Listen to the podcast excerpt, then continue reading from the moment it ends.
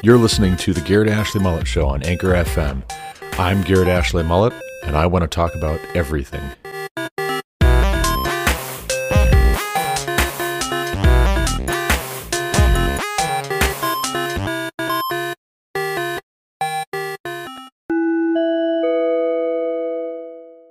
In a post Trump world, these pastors are ditching the evangelical label for something new. News by Sarah Pulliam Bailey. South Bend, IND, emotions ran high at the gathering of about 100 pastors at a church about five miles from the University of Notre Dame. Many hugged. Some shed tears. One confessed she could not pray anymore. Some had lost funding and others had been fired from their churches for adopting more liberal beliefs. All had left the evangelical tradition and had come to discuss their next steps as post-evangelicals. The two-day meeting, which took place at South Bend City Church in mid-October, was intended for just 25 pastors, but grew through word of mouth. It is part of a larger reckoning inside congregations and among individuals grappling with their faith identity in the wake of Donald Trump's presidency and calls for racial justice following the murder of George Floyd. Many of these leaders were startled to learn that about 8 out of 10 white evangelicals voted for Trump in both of his presidential runs, and they believe the evangelical movement has been co-opted by Republican politics. There's obviously some sort of desire for belonging for people who feel homeless right now, said Mike Goldsworthy, a California-based ordained minister who organized the gathering. As the pastors traded stories, they quickly found shared experiences. They lamented their conservative evangelical parents who watch Fox News, as well as their peers who had re-examined their beliefs so much that they lost their faith entirely. They skewed younger, many in their 30s with tattoos covering their arms. Most of the leaders held some belief in Jesus, and the idea that people gathering in churches is still a good idea. Many want their churches to be affirming, meaning that they would perform same-sex weddings, and include LGBTQ people in leadership and membership. They preferred curiosity over certainty, inclusion over exclusion. They also vocally oppose racial injustice and Trump. And they want their churches to be part of solutions to building or rebuilding their local communities. South Bend City Church, where they met, had purchased and renovated a section of a historical Studebaker factory as part of a local effort to revitalize the area. They looked to each other to ask, what could it look like to organize as post-evangelicals? They had at least one thing in common. They were all on some journey of deconstruction, the process of re-examining their long-held beliefs, and they wanted to participate in reconstruction and the building up of something new. And that's enough. That's enough. I, I won't make you listen to any more of that.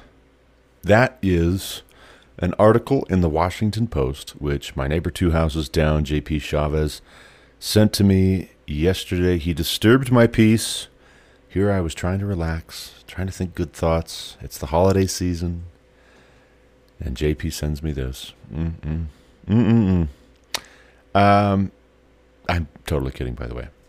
Not fully awake yet, so my humor is going to be a little offbeat. Not that it's on beat when I'm totally awake once I get going, but if you're just listening, just tuning in, my name is Garrett Ashley Mullet. This is the Garrett Ashley Mullet Show, not the Washington Post. And today is Tuesday, November 30th, 2021. This is episode 266 of the podcast. And let's jump right in on this piece in the Washington Post because the Washington Post has this little tagline. The, the tagline the tagline for the Washington Post is laughable to me post the 2020 election. Democracy dies in darkness. That is the tagline.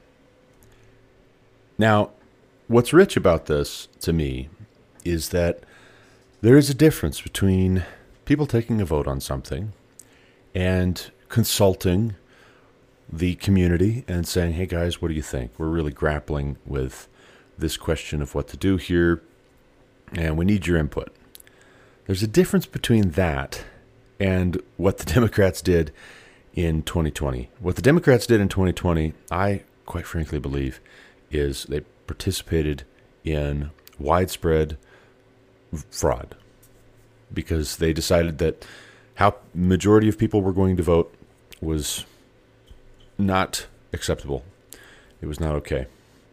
And outlets like the Washington Post helped carry water for the Democrats and keep scandalous stories about Democrats out of the news, out of the headlines. Outlets like the Washington Post ran smear campaigns against not just Donald Trump, but anybody affiliated with Donald Trump. And what's crazy to me in reading through this article in particular, which I would advise, I'll put a link in the description for this podcast episode. You can go and read the whole thing for yourself. We're just going to skim it, aside from that first chunk that I allowed Washington Post's robot, lady robot, to read for you. But what's so interesting is it's not enough for the Washington Post types, for the left in media, for the left in academia, for the left in evangelicalism or post evangelicalism, if you will, to go after Trump himself or his family or people who served in his cabinet or lawmakers who supported him, who worked with him, who spoke well of him. It's not enough for them to go after news organizations which report favorably on Republicans. No, no. We have to go out of out of our way. we have to go the whole way. We got to just burn it all down. We've got to go after 8 and 10 evangelical Christians in America who voted for this guy. We got to go after mom and dad who watch Fox News. We got to go after the rest of the church leadership who refused to go along when we said we wanted to be affirming of homosexuals and bisexuals and transgendered people and all forms of sexual immorality. We have to go after everybody who disagreed with us because we like democracy when it gives us what we want, and we don't like democracy when it says no. And so the irony of ironies here is that you're talking about democracy dying in darkness. I mean, is that a threat? is that. yeah, I think the Washington Post would like you to believe that they're putting themselves forward as the hero to save us from democracy dying in darkness. No, I, I think I think the Washington Post is there with a BB gun popping light bulbs in the ceiling. You know, oh, ping, ping, ping. You know, they're just knocking them out one by one. But the irony of ironies is that from the local community that you came from standpoint, you woke pastors, so called, the democratic thing to do would have been to give up on your crazy progressive brainwashing and embrace Orthodox Christianity. Embrace what the Bible actually says and what God says and who God has always been and is and will always be because God doesn't change. God doesn't update himself to suit your preferences because you've decided it's time for God to grow up. It doesn't work that way. The democratic thing to do, if what you said was true, that 8 in 10, 8 in 10 American evangelicals voted for Trump, the democratic thing to do would have been to accept the decision, wouldn't it? But of course, it's not that way. You say you're for democracy, all the while only you really know what everybody secretly wants. Forget what they said they wanted. Forget how they voted. Forget their statement of faith. Let's not even have a statement of faith, guys. There's a great idea, brainy idea that pops up later in this Washington Post article. Let's not even have a statement of faith. Why do we need to believe anything whatsoever? I just want to belong to a community of people who, like me, believe that radical doubt is the highest end of man. In the next paragraph, past where I turned off the Washington Post robot. It reads Amy McCall, who was once a pastor at Chicago based megachurch Willow Creek, is one of those leaders.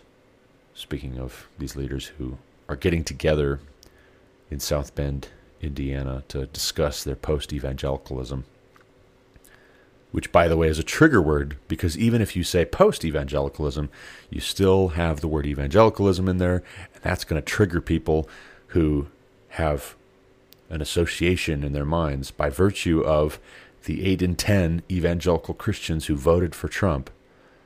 So you're not even sure you're comfortable with calling it post evangelicalism because even just that little taint there maybe will pollute and corrupt the whole thing. It'll it'll set people on edge, hurt their precious fifis. They're going to need safe spaces from even the barest remembrance of the word evangelicalism. That's the kind of folks we're dealing with here. But Amy McCall, once a pastor at Chicago based megachurch Willow Creek, which is, uh, you're already off to a bad start. You were already off to a bad start when you said she was a pastor. The Apostle Paul in the New Testament, in Timothy and in Titus, those letters that he wrote to two disciples of his, he gives qualifications for overseers and deacons. Overseers are the equivalent of what we now refer to as pastors in the common parlance. In both lists of qualifications that the Apostle Paul lays out, he starts off with must be the husband of one wife must be the husband of one wife. God does not play by your stupid egalitarian rules. He just doesn't. He's not bound by your idea that the only fair option is for men and women to be treated in a uniform fashion. We should have just as many female pastors as we have male pastors. Uh, where's that written? Where is that written? That's not true. You made that up, or someone else made that up, and you believed them. But why did you believe them?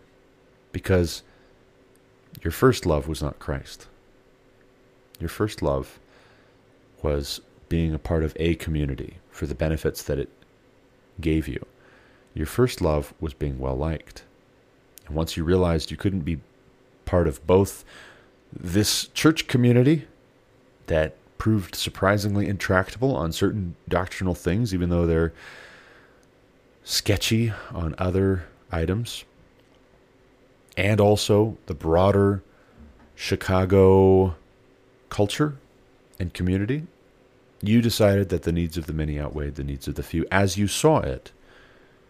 In part because outlets like the Washington Post tried to help you believe that actually the majority view is actually everybody really thinks this now. Actually, radical doubt is the highest virtue. So, Amy Mikal was once a pastor. And she shouldn't have been because she's not qualified to be a pastor, because she's a she, because she's a woman. But it gets better. She said that her new church, and I quote, called a restoration church. I don't know what they're restoring. What, what are they restoring? They would probably literally say your faith in humanity in some form or fashion, which is just the problem. You shouldn't have faith in humanity. You should have faith in the Lord God Almighty. God doesn't have faith in humanity. We shouldn't either. But a restoration church is avoiding megachurch strategies such as taking pictures from the ceiling to count attendance, which is fine. I, I'm fine with not doing that because I think that's weird. I think that's I think that's odd. I think you could have all kinds of weird problems taking pictures of people from the ceiling to count heads in the most efficient way possible. What we have a fear of commitment that we can't pick some people who are able to count and also consistently willing to commit to counting. Really? If you have that many people that it's a logistical nightmare to count them, maybe you should have multiple churches. Maybe maybe your community should meet in multiple places, multiple outlets. You guys should spread out a little bit. It's like when all seven of my children pile into my office here at the house, and I tell them, "Hey guys, we don't all need to be in this room in order to love one another, in order for us to do what it is that we need to do. You can do what you're doing downstairs in the sitting room, and you can do what you're doing downstairs at the dining room table, and you can go outside, actually, because you've clearly got way too much energy. And we don't all need to be in this small 10 by 10 space, especially while I'm trying to concentrate. But I'm fine with Amy McCall and her restoration church, so called, not counting people from the ceiling. That's fine. Way to lead with that one, by the way. Start with a softball. If only it stopped there. Of course it doesn't. She's encouraging her congregants to reconsider God with male pronouns. Ah, okay, all right. All right, first, you're made into a pastor, even though you have no business being a pastor as a woman. You don't. And I don't hate you for wanting to serve in the church, yet at the same time, you need to be rebuked for reaching for something which God does not have for you. And what are your reasons for reaching for that thing? Are your reasons for reaching for that thing because you really, really want to honor God and serve God and serve these people? Or are your reasons that you want to promote yourself and you want to promote this extra biblical agenda in the church? You're a feminist. It's not enough that you were made into a pastor when you shouldn't have been.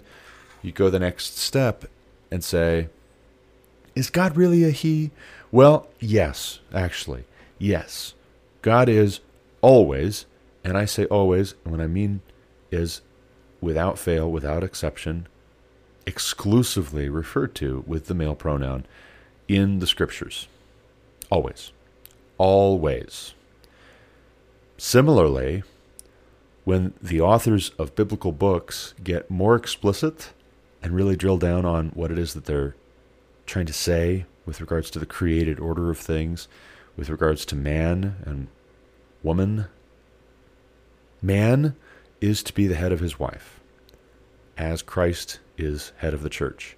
And that gives us an image and a picture of the kind of submission which God wants from the community of faith, his body, Christ's body here on earth, towards himself. But you don't get that picture when the women are insisting anything you can do, I can do better. That is a rebellious, stiff necked, wicked, contrary, arrogant position to take. It just is. And it's not first and foremost an arrogant position to take with regards to men. No, it's first and foremost an arrogant position with regards to God. In relation to God, we're telling God egalitarianism is fair. And if you're not an egalitarian God, then you're not fair. You're not just. We know better than you. We set the standard, and you had better get in line, or we're out of here. Is that what you want? You want us to leave? But of course, it's never put in those terms. It's always kept on the human level. And it's made into some kind of a power struggle between people. And all the while, it's godlessness. Where's the mention of what God says in His Word in this whole Washington Post article? In this whole piece covering these post evangelical apostate pastors? Where do I hear them saying, here's what God's Word says? It is written. Here's what God wants in His church. If it's in there, I missed it. Continuing on. As a church, they're studying through the Bible to see what they think collectively. That's what the next line is in this article. Now, I think this can seem almost true, almost good, almost praiseworthy, almost laudable. As a church, they're studying through the Bible to see what they think collectively. The trouble is, when you were part of a different church, if you really thought they were off base, but they were all telling you, or eight out of ten of them were telling you, hey, Amy, actually, sweetie, we love you dearly, but that's not what God's word says. You didn't accept that decision. So I don't know why you think you're going to get a better result now.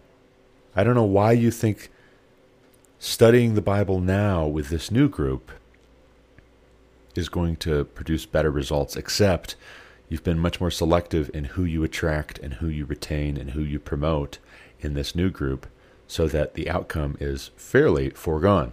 You're creating an echo chamber pseudo church because you like that familiar routine of having a church. You like that comforting illusion of being right with God, even as you're rebelling against God. This is heresy. It's heresy what is being described in this article. And not heresy because, oh, see, that's just the problem. You think that Christians need to vote Republican in order to be Christians. No. I think that Christians need to vote according to what God's Word says. And I think that one party is for killing babies in mass, is for destroying individual liberty and the ability that I have and men and women across this country have to be able to feed and clothe and house their children and educate their children. We have one party in the Democrats which is for radical sexual immorality. Anything goes except the Christian ethic where sex is concerned. We have in the Democratic Party a satanic rebellion against God's standard of right conduct and truth. And on the Republican side, we're getting there. They're, they're wringing their hands. They have these log cabin Republicans who want to be LGBTQ affirming, and Donald Trump invited an LGBTQ Republican organization out to Mar a Lago recently just to let everybody know hey, we are lesbian, gay, bisexual, transgender affirming as well. See, the Republican Party's getting there, but it's not there just yet.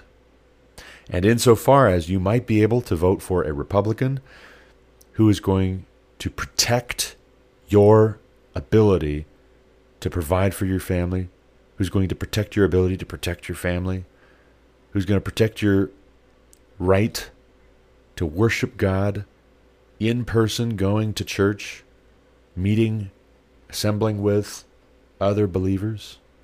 Insofar as voting for a Republican might get you some protections for your essential God given liberties. And it might push back on enslavement to a satanic ideology. Yeah. Christians might need to vote Republican eight out of ten times and the other two maybe they just object and they just sit this one out because they just they can't do it in good conscience and that's fine maybe that's meat offered to idols donald trump not a perfect character definitely not jesus not the second coming of the messiah you got to sit this one out? Cool. Cool bro. I disagree. I'd love to talk with you about it about why we disagree. But we're still brothers. If you're not sure whether you should vote for the party that promotes abortion and sexual immorality and the molestation of children and the oppression of all the rest of us, if you're not sure whether you should vote for that party as a Christian, I don't know what to do with you. I don't know where to start. I do want to talk with you, but I don't know that we're going to be friends afterwards. The hardest part is what we were taught, Mikhail said. We want to be a place that asks more questions than provides answers. The hardest part is that we were taught to take the Bible literally, she says. The hardest part is that we were taught to take the Bible literally. We want to be a place that asks more questions than provides answers. What you're talking about, what you're describing there, Amy Mikhail, is radical doubt. You're talking about the product of hundreds of years of philosophy which is vain, which is a chasing after the wind. Vanity of vanities, the preacher says in Ecclesiastes, a chasing after the wind. That's what you're describing. We want to ask questions. You know what? Uh, of all the people who could possibly take a swing at this Washington Post article and these post evangelical, post Christian, let's be honest, pastors, these apostate pastors. I am the last person to criticize someone for asking questions. I love questions. I will ask questions all day long.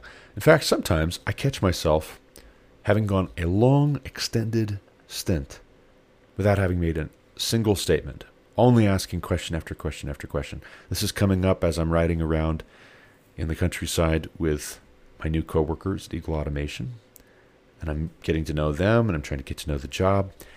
And what I do is I ask question after question after question after question about who they are, about how they see things, about how the company works, about how our customers work, about how the instruments and the components that we're handling, servicing, work. I ask question after question, and sometimes I have to stop and ask myself, okay, is this person going to have any respect for me whatsoever if I don't make a statement here and there? I need to make a statement, and I need to be clear that I have ideas. I am not a know nothing. I do know some things. I love questions because questions are a great way to learn things. But if you never get to the point where you actually answer those questions on purpose because you're stubborn, you're not actually asking questions. What you're actually doing is you're saying no. This is the same thing with my children.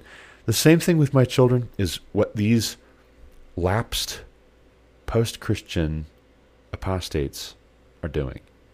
I tell my child to do something clean their room, go feed the chickens, run down and get the mail, what have you. And I met with 20 questions. And sometimes those questions are genuine, and you have to listen. You have to listen and pay attention. Are these genuine questions? Are these real questions? Are you really needing to know this? Is this relevant to what I just asked you to do? Is it a, an urgent thing that I answer this question before you do what I asked you to do? Is this actually just a complaint in disguise? But you're not actually asked question. You're more so just in an indirect way finding fault with the fact that I just told you to do something you don't want to do. At a certain point, I have to tell my children, every good parent has to tell their child, that's enough. Go do what I asked you to do. Go do what I told you to do. When we're always asking questions, but we don't want answers, we're not really asking questions. We're making indirect statements. It's very inefficient, actually. It's a very inefficient kind of stubbornness. I'm sticking my tail in the ground and I'm not going to go along with you and I'm not going to join with you. And it's actually, oddly enough, proof that what these people are claiming is a lie. And I don't just mean what they're saying about God, I mean what they say their intentions are. They're lying about their intentions. I think they're probably lying to themselves as well, but they're lying when they say that they want to study the Bible and figure out what they think about it collectively. No, you don't. You want to gather with other people who have together with you, like you, decided you find fault with God, and you find fault with His Word, and you find fault with historic Orthodox Christianity.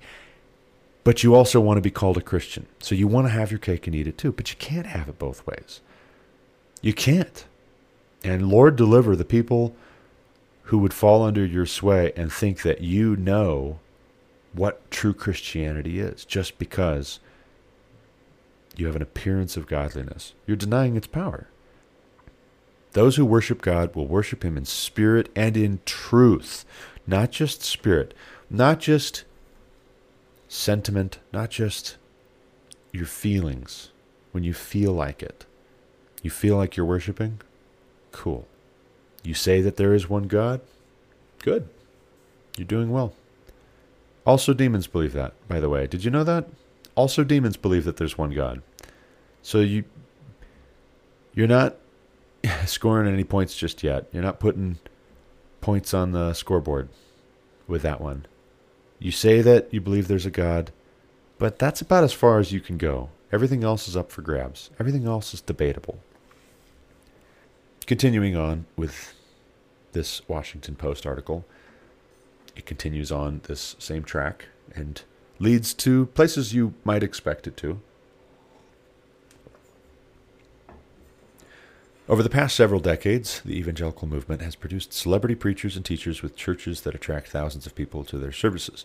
But most of the leaders gathered here didn't have massive social media followings, podcasts, or books to sell. Their discussions were led by Scott Erickson, an Austin-based Austin-based artist, and Brit Barron, a black Mexican lesbian who worked for a megachurch in California at 26 before she began re examining her beliefs. As she jumped on the church stage as the group's spiritual guide, in quotations, Barron joked about possibly needing a fog machine like the ones used in many evangelical megachurches. She asked the gathered leaders whether it was necessary to believe in a literal resurrection of Jesus Christ, a question that would make most evangelicals deeply uncomfortable because it is generally seen as a core belief of the Christian faith. In this room, no one walked out, but no one cheered either. The pastors just listened. Quote, We can come to the table knowing that we are good, that we have divinity in us, end quote, Barron said as they were about to take communion together. This is a sham. This is a corpse bride. You're a spiritual guide leading people, guiding people straight to hell. Period. What you're describing is not a new thing. It's not some clever thing that you just came up with. It's not a return to the faithful tradition of generations past. It's not a greater fulfillment of what God commands and ordains in the scriptures. This is a very old thing called apostasy, called heresy. Y'all are heretics. You're not Christians. You're false believers. You're false brothers. You're false teachers, more to the point. And as false teachers, you have extremely unpleasant judgment coming from the Most High God. You're not under grace. You need to know that. You're not under grace. You are under judgment, particularly if a lesbian woman, you don't just stop with, hey, let's have a woman get up there. You have a lesbian woman as your spiritual guide. Okay. You don't know whether we need to believe in the resurrection of Jesus Christ. If you don't know that, you're not a Christian. If you don't know whether the resurrection of Jesus Christ is essential, is literally essential, you're not a Christian of any kind. You're not a Christian layperson, and you're not a Christian minister. You're an anti Christian. You are of your father, the devil. And it's crazy. The radical doubt stops fast when it comes to 8 out of 10 evangelicals, self styled evangelicals, voting for Donald Trump in 2016. It stops very, very quickly, stops on a dime when evangelical Christians are not so hot on this whole critical race theory business. And they're not affirming the LGBTQ plus movement all of a sudden your radical doubt turns into absolute conviction and certainty. And so we know what is most important to you. We know who your God is. We know what is sacred to you. And it isn't Jesus. And it isn't God's word. And you're not a Christian. But you want so badly to have that veneer of respectability. And you're like Cain, jealous of Abel offering a sacrifice that was accepted by God. So you would rather destroy evangelicalism in this country than see your brother get a blessing because his offering was accepted and yours was rejected. This doesn't stop with you gathering together to talk about your precious feelings, make jokes about fog machines, decide that you don't want to do attendance counting from the ceiling. This doesn't stop there. Where it goes is SUVs plowing into parades. And the President of the United States of America isn't going to go and visit with the families of the victims of that attack. The biggest domestic terror attack in quite some time, obviously fueled, as I see it. We want to wait for the facts to come in if the facts ever do come in, by the way. but obviously fueled by the media narrative, the Democrat Party's narrative. This is not abstract. Please, please, please tell me all about how your parents watch too much Fox News. Do I find that annoying? Yeah, sure. Except that I've got bigger problems to worry about than your parents watching too much Fox News. Like, I don't know, black supremacists plowing into five dozen Christmas parade goers. Men, women, children, elderly, didn't matter. All that mattered was they were white people having a good time. He wanted to strike a blow against white America. Why don't you post evangelicals gather around and grapple with that? Chew on that one. These are the chickens coming home to roost. These are the seeds that were sown, reaping a harvest of oppression. Actual oppression. You don't know what oppression is. You think oppression is somebody made a snarky comment about your tattoo because they grew up more theologically conservative than you did. You think oppression is someone disagreeing with your line of reasoning that the resurrection is mm, maybe non essential. Maybe we don't need to believe that. And what's crazy is take this line from Barron. Obviously, doesn't believe in the depravity of man, doesn't believe in original sin. Quote, we can come to the table knowing that we are good, that we have divinity in us. Now, wait a second. Hold the phone. You think you're good?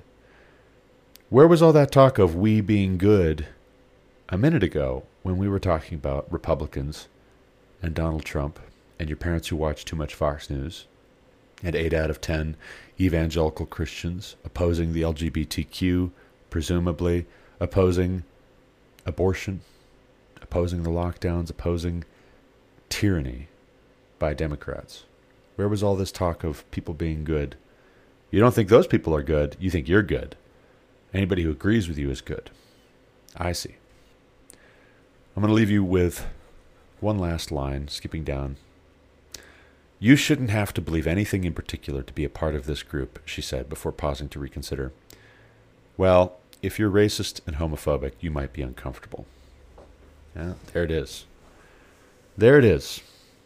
A whole lot of hip, trendy, attractive, chock full of self esteem young people became pastors prior to the 2016 election. They became full time ministry, and I have some in my family. Sent off with ticker tape parades, go conquer the world for Jesus. And then they get out there, and it was all a lot of smoke and mirrors. It was a fog machine. The perception that they created, the support that they drummed up,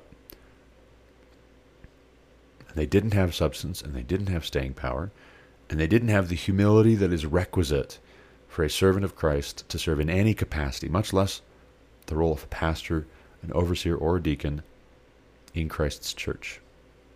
So then, when it came out that they lacked theological rigor and substance and orthodoxy, and they were challenged on it, they responded poorly, and it blew up in their faces.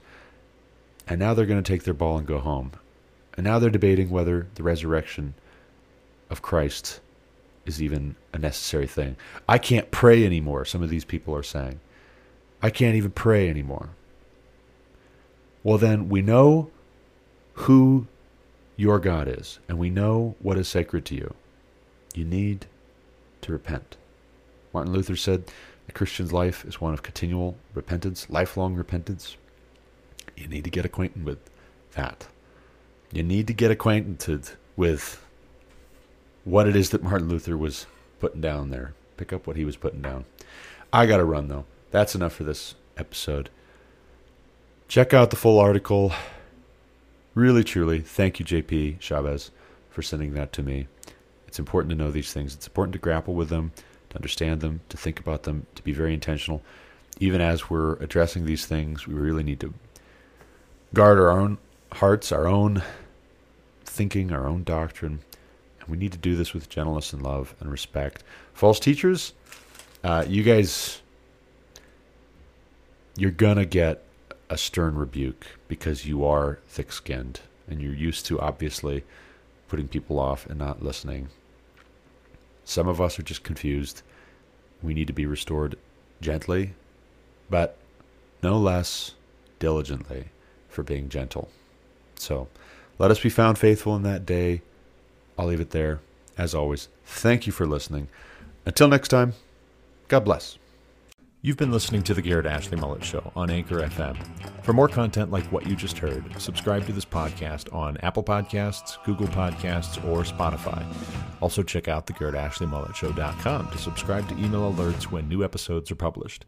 As always, you can reach me with any comments, questions, complaints, objections, or insights at garrettashleyMullet at protonmail.com.